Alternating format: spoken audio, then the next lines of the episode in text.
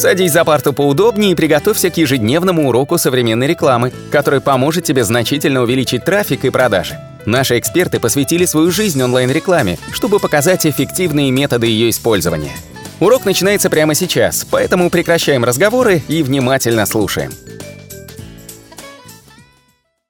Тексты в рубриках страниц. Да, я вижу до сих пор в топе сайты, которые имеют текст в рубриках страниц.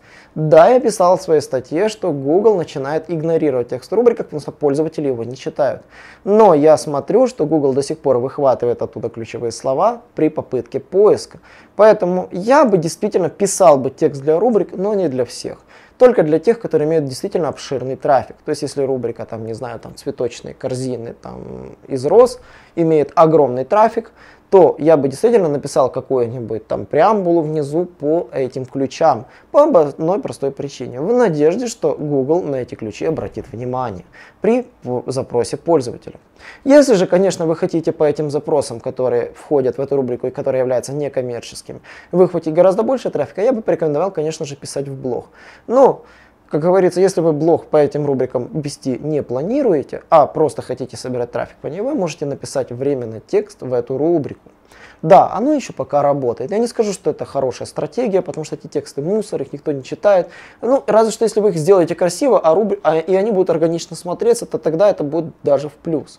Но на текущий момент э, я считаю, что это стратегия, которая находится на грани вымирания. Второй тип стратегии, который я считаю, что рано или поздно тоже прекратит свое существование, это продвижение анкорными ссылками.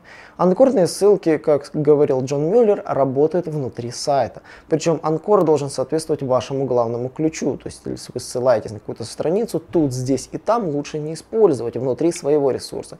Подсвечивайте исключительно термин, на который вы ссылаетесь. Это во-первых. Во-вторых, э, анкорное продвижение для внешних ресурсов – это однозначно стратегия, которая в будущем будет, скорее всего, отменена. Почему? Потому что анкорные ссылки, если выглядят естественно, к ним обычно претензий нет. Но для того, чтобы получить естественную анкорную ссылку, вы должны потратить кучу времени. Об этом я расскажу чуть позже, так что оставайтесь с нами. Если же вы просто покупаете ссылки на биржах и делаете анкоры, не разбавляя их, то я сказал бы, что эта стратегия может быть даже оказаться очень рискованной, потому что вас могут спалить в покупке ссылок.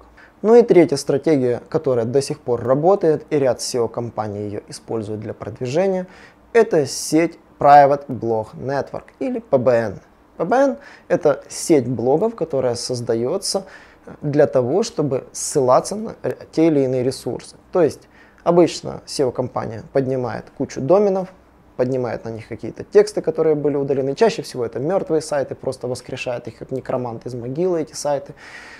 Поднимают, может даже делать какую-то в ним базовую оптимизацию, раскидывает их по разным хостам и потом начинает продавать с них ссылки. Нам часто в нашу SEO-компанию приходят предложения от такого рода студий, что у них там есть сеть сайтов, можете там разместиться на нас. Иногда мы можем просто случайно, там, работая с одной из бирж, там разместить ссылку на одной из них, там, ну, по какой-то недорогой, но просто найдя интересный ресурс, и получаем вагон предложений. На самом деле, я не скажу, что эта стратегия хорошая, я просто знаю, что она рано или поздно отвалится. Почему? Потому что действительно они иногда могут воскресить очень классный ресурс, который упал, да, поднять его и делать с него ссылки.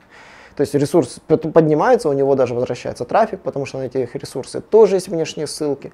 То есть стратегия покупки PBN, она, конечно, интересная, я бы так сказал. Ее можно изучить, как она работает, но я так скажу, это что-то вроде как изучать, как работает арифмометр. Это вроде бы интересно, но это бесполезно. Почему? Потому что, скорее всего, в будущем эта стратегия также уйдет на покой, как и все остальные виды. Как краудмаркетинг ушел на покой, как ушла прогонка на форумах и тому подобное этим хрумером, и, там, сабмитером через объявление и тому подобное, все отвалилось и ушло в историю. То есть я подозреваю, что ПБН осталось жить там от силы год. Вложения в ПБН несоразмерно большие. Поднимать с нуля сетку блогов – это дорого. Воскрешать мертвые тоже дорого, но дешевле, конечно, чем создавать сайты с нуля.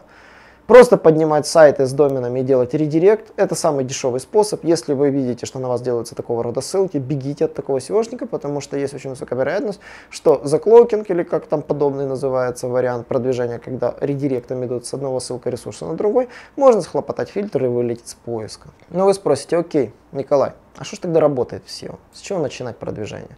И я сейчас перечислю все топ-тренды, которые говорят сейчас как именитые SEOшники, так и делают акценты и поисковики, э, непосредственно представители поисковиков, тот же Рэнд Фишкин, тот же Джон Мюллер.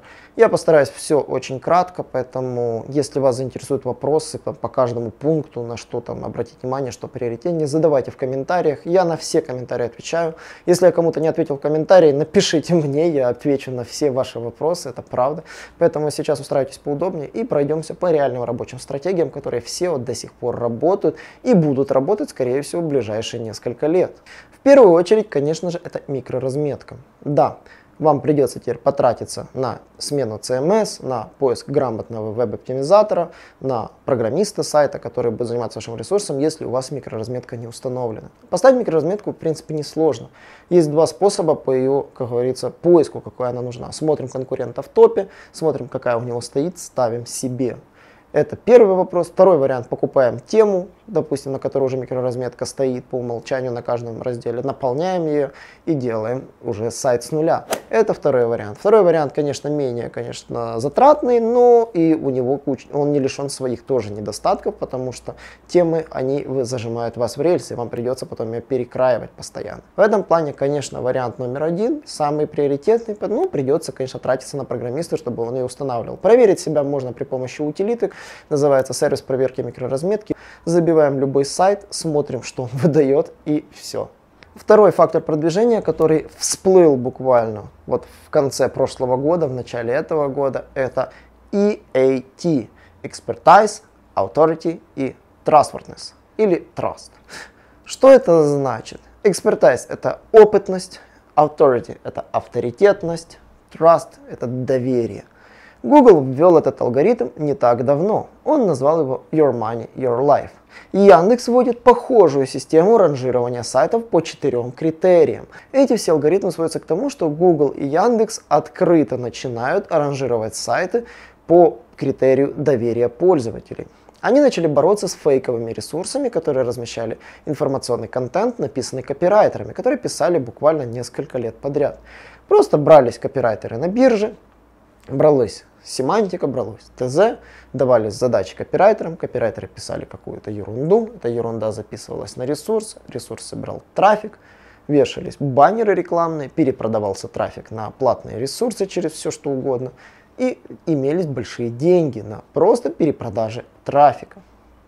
Условно говоря, это называется арбитраж трафика, про это у меня есть большая статья, можно почитать. Это один из методов, когда поднимается информационный сайт, таким методом и продвигается. Так вот, Google на самом деле на этой системе очень начал сильно бороться с некачественными ресурсами. Потому что какая самая популярная тема в США? Это ожирение и борьба с ожирением. Да, самая популярная тема – это ожирение. И все, что связано с проблемами ожирения, имеет огромный трафик. А если вы занимаетесь продажей каких-то БАДов, каких-то пилюль, которые там продаете сами, у вас огромная конкуренция, и вам нужно как бы их как-то продать, вы поднимаете простую схему. Пишите кучу блогов, которые рассказывают, как похудеть, как похудеть быстро и тому подобное. Вы пишете кучу этих блогов. Потом эти блоги наполняются контентом, и вы делаете второй тип контента. Это обзор вашей таблетки, которую вы продаете с крутыми препаратами. Делаете типа а плюсы и минусы, и в итоге выводите, что ваш препарат делает то же самое, но дешевле. Препараты, соответственно, в этой теме, я не скажу, что они хорошие или плохие, я не эксперт. Но я рассказываю схему, как создаются такого рода сайты. И, соответственно, вы уже переправляете трафик на тот ресурс этих таблеток, которые вы продаете. Это могут быть ваши таблетки или таблетки вашего делового партнера, все что угодно. Но эта схема работала очень долго, пока Google не начал бороться с такого рода интернет-ресурсами и ввел алгоритм, который коснулся ресурсов, которые продвигаются по такой тематике. Коснулся, конечно же, э, здравоохранения, и пострадали вот эти все сайты в первую очередь, потому что они были, и были тем прецедентом, ради кого это все создавалось. На самом деле Google затребовал от всех сайтов, чтобы они публиковали реального автора. Автор должен быть реален, про него должны быть ссылки в соцсетях, он должен где-то упоминаться, а не просто как черт из табакерки, появившийся из ниоткуда. Авторы должны быть реальны.